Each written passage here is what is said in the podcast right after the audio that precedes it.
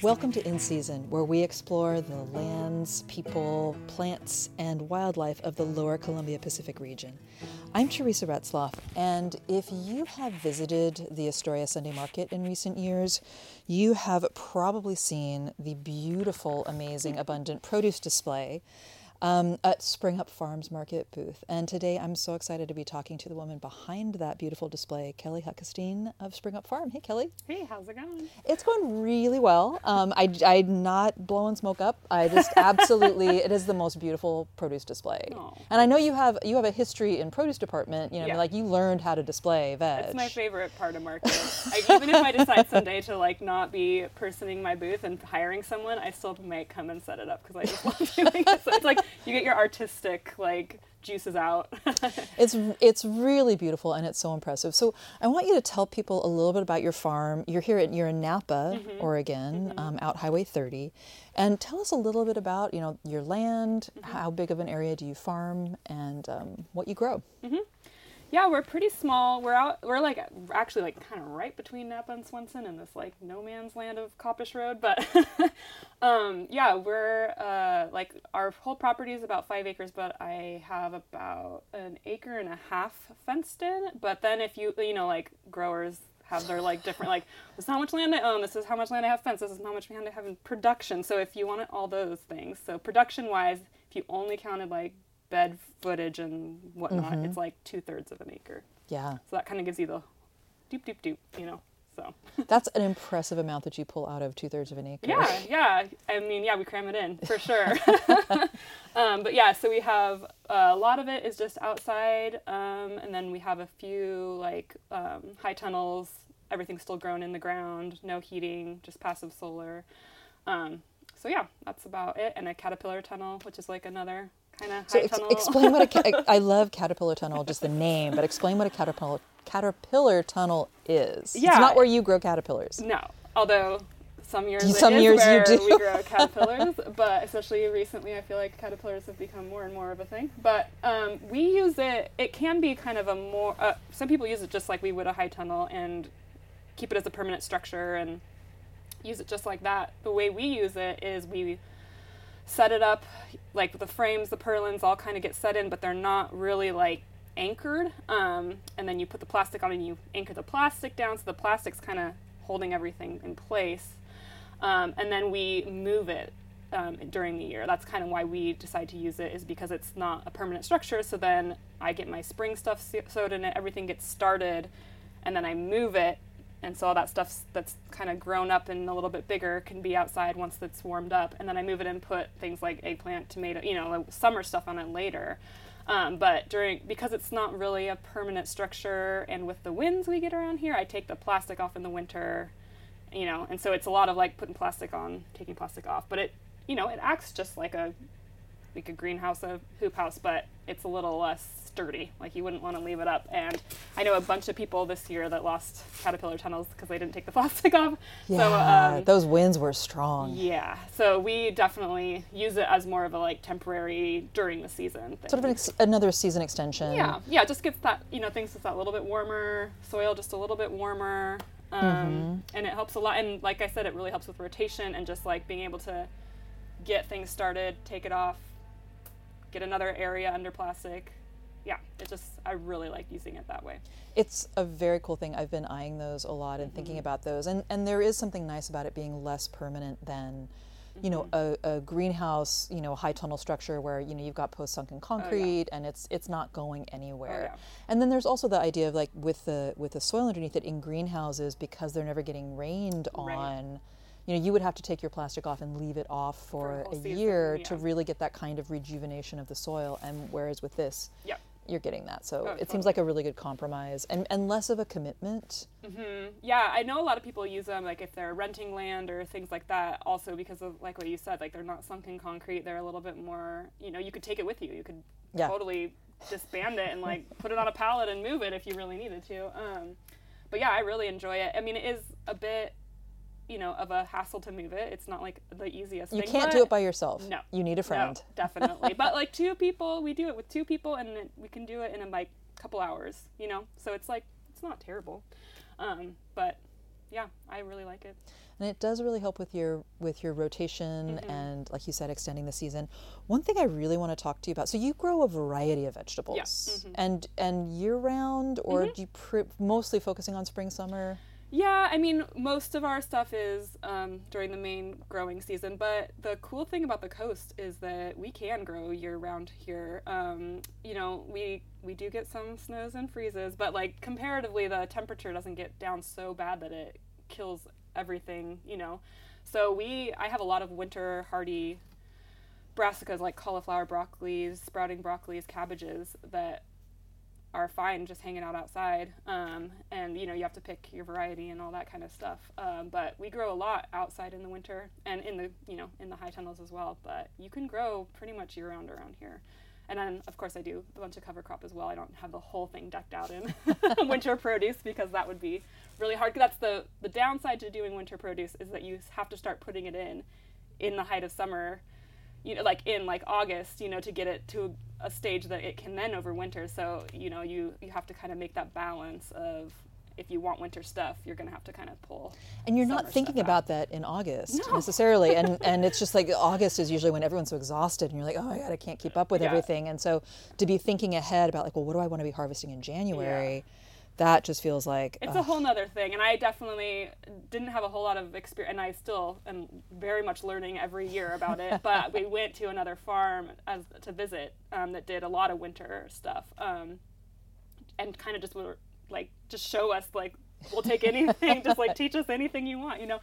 Um, but yeah i think and they were in the valley and they could still pull out a lot of stuff but i think here we even have that little bit more mild and it's just like you can do it if you can figure it out i guess it, it's a lot of it a lot so much of it seems trial and Oh, error 100%. and even though we talk about co- like growing on the coast and their coastal climate there's still so much variation with microclimates Yeah. you know where you are out here in Knappa and i know like where i am Yeah. Mm-hmm. where our farm is in olney you know we're like just far af- again in from the ocean, but Yeah. also you're much closer to the Columbia River Oh, than yeah. I am, and so we may be able to talk about like similar temperatures and stuff, but but the effects that are happening on our farms can be really different at different Mm-hmm. Times, and it's very different from someone who's farming down in Nehalem, Yep.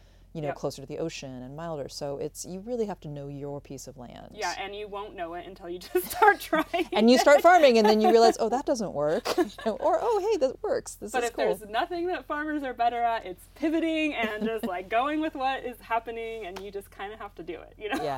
like, You just learn. yeah, because weather, what you know, land, everything, you just have to kind of make do and scramble through it. So one thing I, I have always found so impressive about you, and I think any again anybody who has seen you pull produce out of your farm virtually year round is that you're really good at, at the concept of succession planting. And that's part of what allows you to just continually have a supply of produce. Can you talk about what that is and maybe talk about you know how you make it work because i think you know it, it certainly for farmers it's a key thing to know how to mm-hmm. do but even for home gardeners to really be thinking about if you want to have a consistent supply of a certain crop over a long period how do you Yeah. do that?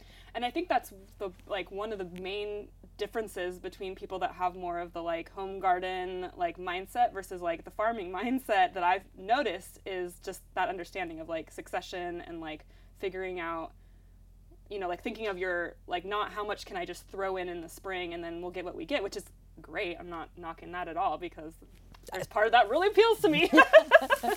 Um, but if you're thinking about like how long can I get you know crops out of this area you do have to kind of think of it in a more like long term um, picture and um, also just with you know how long certain things how many you know on the little seed packet it tells you how many days till harvest and you have to think like well if that's the harvest window then like when do i plant the next round to come on so that i like carrots you want all year round you know and so we plant them every two weeks year round I see. Yeah. Well, up until like June or July is our last seeding on those because then the winter ones can either get held in the field or in the cooler, depending. Um, but then you know we start them, you know, in March or whatever in the greenhouses and so seeding new crops every two weeks because it's. Mm-hmm. not like because then you've always got some that are coming along and some that you're harvesting and then a bed that's pretty much done Mm-hmm. and you're flipping to another crop so it's just having that timing because i think a lot of times people are like oh i'm going to grow carrots and then i'll harvest all my carrots and then i'll sow new ones but then you've got to wait for that whole germination growing period to have carrots again. Right, which can be painful because carrots are delicious. I know, especially those homegrown ones or the ones from your farm are I know. so well, amazing. they're a big seller for us, so I, I want to have them every week. You know what I mean? And there's things like that where I, we definitely want them every single week. So we have, you know, weekly or every other week generally because we can kind of get through with, oh, it's not quite ready. We'll harvest it a little early and then get it on the next week where it's kind of ready and then switch to the next planting. So generally we're on about a two week rotation for most things. Like I'll sow things every two weeks. Um, uh, but again, you know, there's some wiggle room in there with things some things we do every week, you know. But um, for yeah, for most things, we're just doing that, you know, through, throughout So the year. for a lot of your crops, it's not just things like carrots or Yeah. salad greens or Yeah. things like that. You're doing that for most of the things that you grow. Yeah, I mean, again, it's not necessarily that window. A lot of the like direct seed, like radish, you know, beets, carrots, those would be every two weeks. But things like cauliflower, broccoli, I usually do like once a month. You know, so it kind of just depends on like how long that crop, you know, how long the harvest window is. Of like, well, I planted this whole bed of cabbage, and like you'll get a few of those nice early ones, but generally it takes few weeks to get all of them up.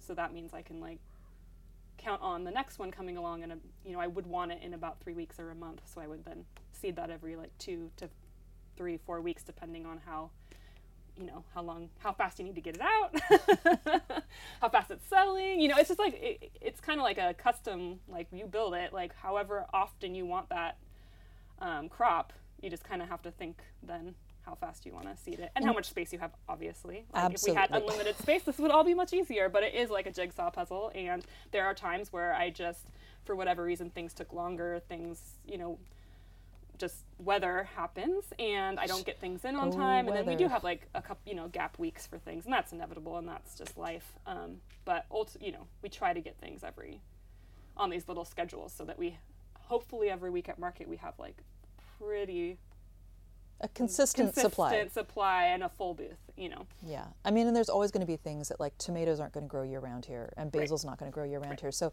there's going to be a window of those that's that's not the same as like the entire market Right. season. But, you know, with a lot of the other back backbone crops that you might supply, Yeah. you can you can have a more consistent supply of those if Yeah. you if you time it right. right So it's really about timing and timing planning. and space timing and space, have a map, do some math. And you know, some people get really nerdy into it, which I really admire um, and aspire to. But I am like, I have this like rough kind of plan that generally mostly works, and I try to stick to it. But I don't get really like attached to it because again, I feel like getting too attached to anything in farming is just gonna disappoint you. because things happen. I wanted to ask you about this because you know I feel like I mean you mentioned weather, Yeah. and uh, you know I we had a bit of a conversation before we started recording, and you know lots of eye rolling, like oh my god the weather, because it's been kind of extreme Yeah. in in recent years. I feel like it's it feels more extreme, like extreme colds, extreme Mm-hmm. heat. The change is really rapid.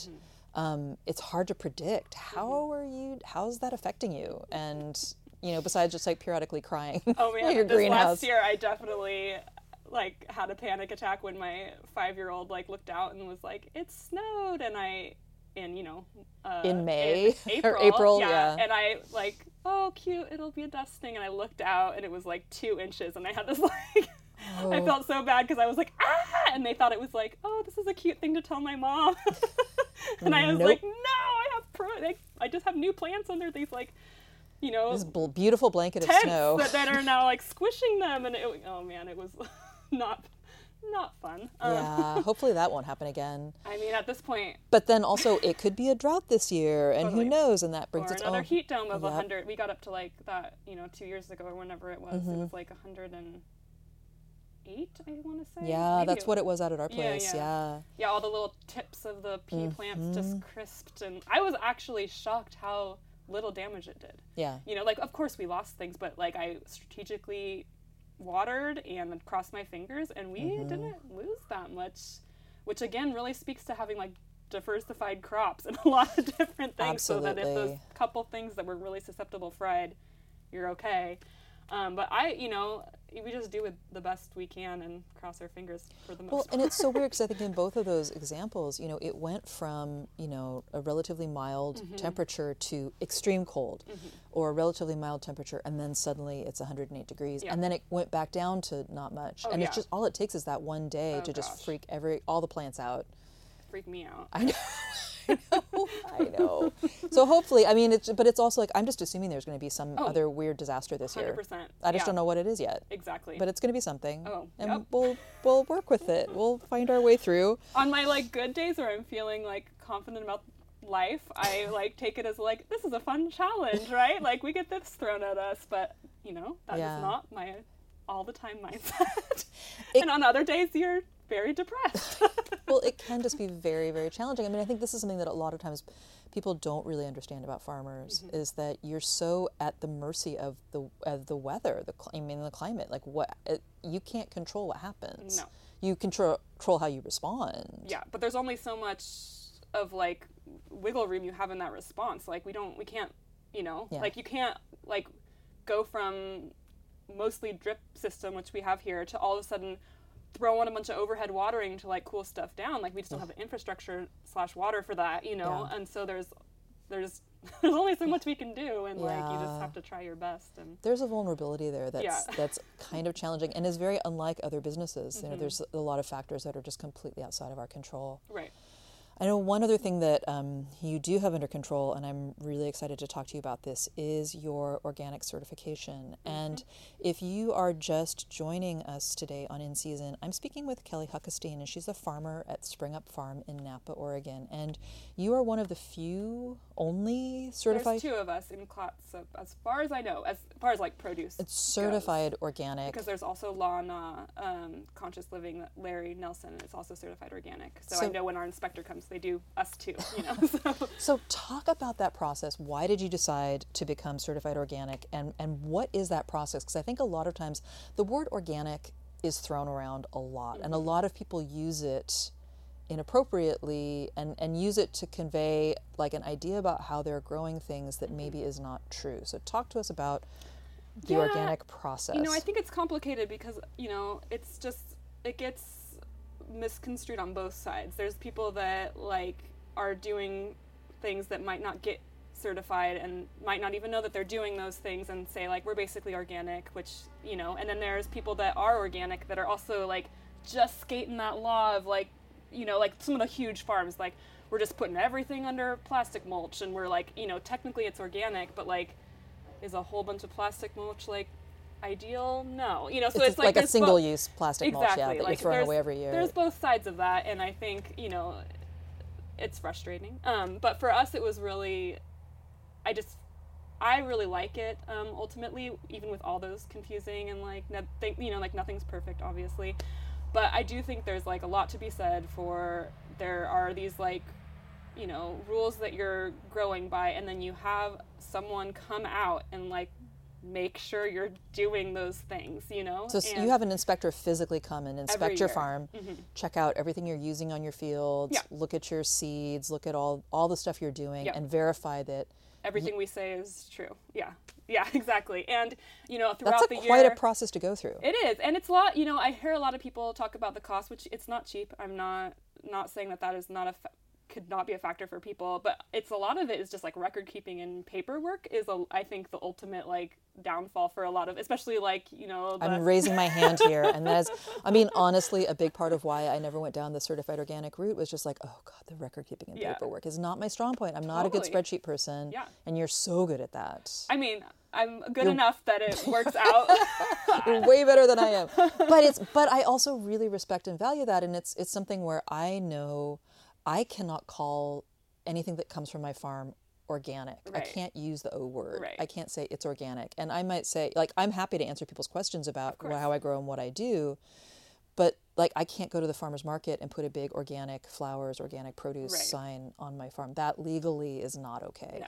Mm-mm. Yeah, and that's you know being at the Sunday market because it's a larger market and thing. You know, it just it was an easy way for us to like you know communicate that we are like following these broad rules. You know, um, and there's things on in those organic standards that people might not you know think about and again I'm, I'm not thinking like anyone's trying to maliciously like not be growing organic when they say like we're basically organic but you know there's just these little things that like i have to get every single you know they call it input like run through their little They, they have to approve they have of to approve like every single teeny little thing like from you know of course like the fertilizer i put out to like the kind of mulch i put down. Like i you know the landscape fabric that i put down and take up in like aisles and things like that has to be approved. Like every single thing that touches the ground needs to be like approved by them you know? Um, and again it's just like that's a lot to like we you know we don't have crazy amounts of inputs but there's like it all adds up when you have to get everything um, laid out. And kudos to tilth uh, we, get, we are certified through oregon tilth because they do a lot of the leg work um, work around that i just send it off and say i want to use this say yes or no and they you know and do they, sometimes say no you Yeah. can't use that oh yeah and you've got to find an alternative Oh yeah, yeah. And there's things like this last year. I for the first time used this really cool paper mulch. Um, oh i used that too yeah, the like oh, what's it called? I'm, anyways, mm-hmm. it's like an organic paper mulch, and I was like stoked about it because it can, it can biodegrade and. Um, but this year I got I ordered my pa- my rolls and they came and they didn't have the OMRI and OMRI's the like seal that says this organic materials review institute Totally, which is like another separate company, but basically anything that's OMRI listed, you know, is at least able to be used somewhere in organic production. And some of the, you know, there's regulations around like Mm-hmm. It's restricted through- use, but it's been gone through the process. Anyways, it came and it didn't have it on there, and I kind of panicked a little because I'd already bought it. Um, and I contacted the company, and he's like, "Yeah, we just had, we just we just didn't want to go through the bureaucracy of dealing with OMRI anymore." So then I had to like call my certifier and say like, "I still want to use this. They haven't changed the formula, but they don't want to deal with OMRI." And so now they're going like back and forth trying to make sure, and they have to sign this affidavit saying like nothing in the formula has changed, and so like it's pretty rigorous, you know. Um, and so the jury's still out if I'm going to. if you're going to be able to use your mulch or not oh no that stuff is pretty awesome Oh, it's really cool, and I just yeah, I I prefer it to then putting any kind of like plastic mulch down, even if I am taking it up, you know. Um, so we, you know, I try to find ways to get rid of plastic as much as possible, and that was That is such a huge great one, so I'm challenge. hoping we can use it. I Um, know, I know.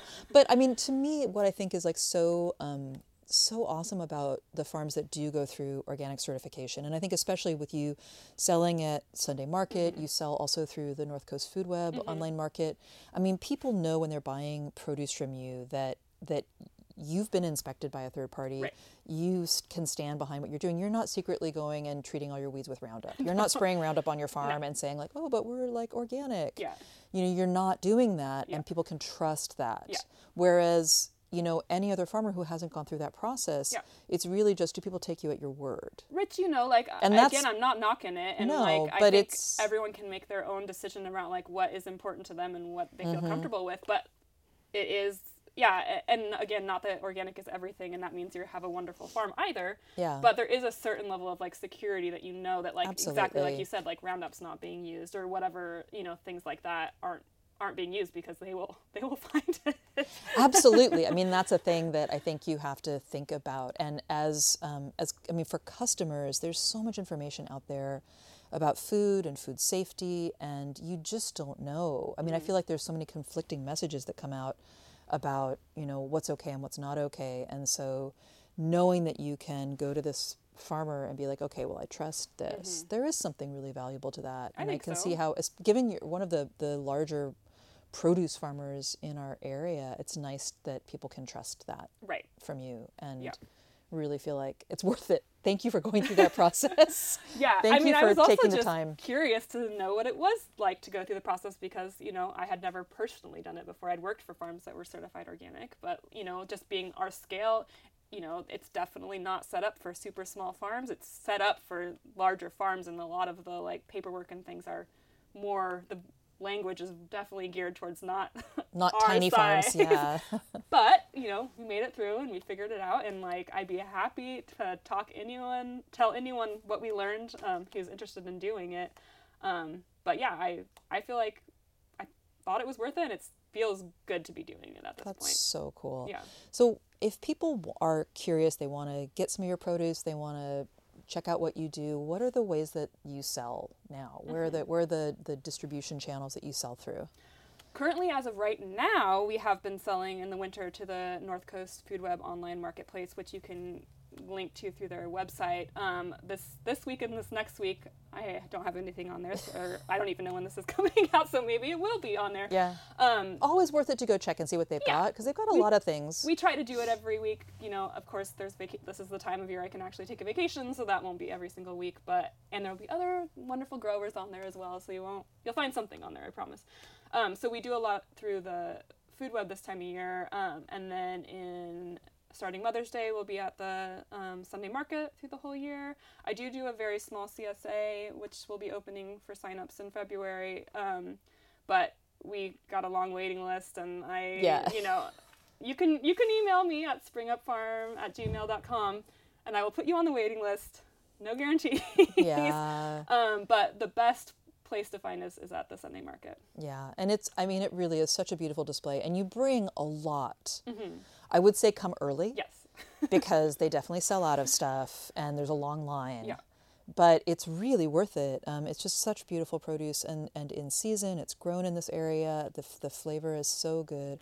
And it's a really good example of what grows well in our area. I think that's what's so inspiring to see um, is that you're able to really uh, demonstrate that there's a wide variety of crops that will grow well in our area. Definitely, yeah, yeah. It's it's surprising when I first moved out here uh, from the, we were working on farms in the valley. Um, had a number of people tell me I was crazy, uh, just because it, it is it is just a very different place to grow. And even when you're like trying to read gardening books and farming books, you have to translate them to coastal thing. It's just it's different, and We're um, cooler and wetter, yeah, but also our growing season is pretty long. Totally, and you know, there's there's bonuses and there's negatives, of course, with everything. But it is shocking, like how much can actually grow down here. People tell you you can't grow anything on the coast. That is not true. I know. you can. You just might not be able to do like the best hothouse tomatoes or like okra or sweet potatoes, but you can grow a lot of stuff. I know, and it's like you if you're going to fixate on those few things that are challenging to grow out here, I think you're missing such oh, an there's so abundance of so many things. You know, whether you're wanting to start a farm or you're homesteading or you have a home garden, there's such an abundance of things available to Mm-hmm. Oh, you yeah. here. And if you don't want to get your hands dirty, just go to the market. Go to any of the farmers markets out here on the Yeah. coast. There's some wonderful farms out here. But if you're lucky enough to go to Astoria Sunday Market when it's in operation and you get there early, you might get some of Kelly's amazing produce, especially those carrots. Oh my goodness, they are so I good. know I miss them. They really are good. And I grow carrots, and her carrots, well, they're always prettier than mine because I'm not as good at thinning. I actually don't think. you're just be- you're just better at it. No, you're I'm just not. I'm you not. are. I know. Mine taste good, but Yeah. yours are yours are prettier. I am just so grateful for you taking the time out of. I mean, I know it's a slow time of year, but still taking time out of your farming day to to chat and talk about. I know, but it's just it's great. I I like to highlight like what happens in different times of year and just really show the value of farms out here in our area. You know, it's really great that there's food being produced in our region. And I want more, more Yeah, farmers. more please come. farmers, more farmers. I know, we both do. So, um, thank you all so much for listening. Thanks for joining us for In Season. And thank you again to Kelly Huckestein of Spring Up Farm. It's been a great conversation. We'll talk to you next time.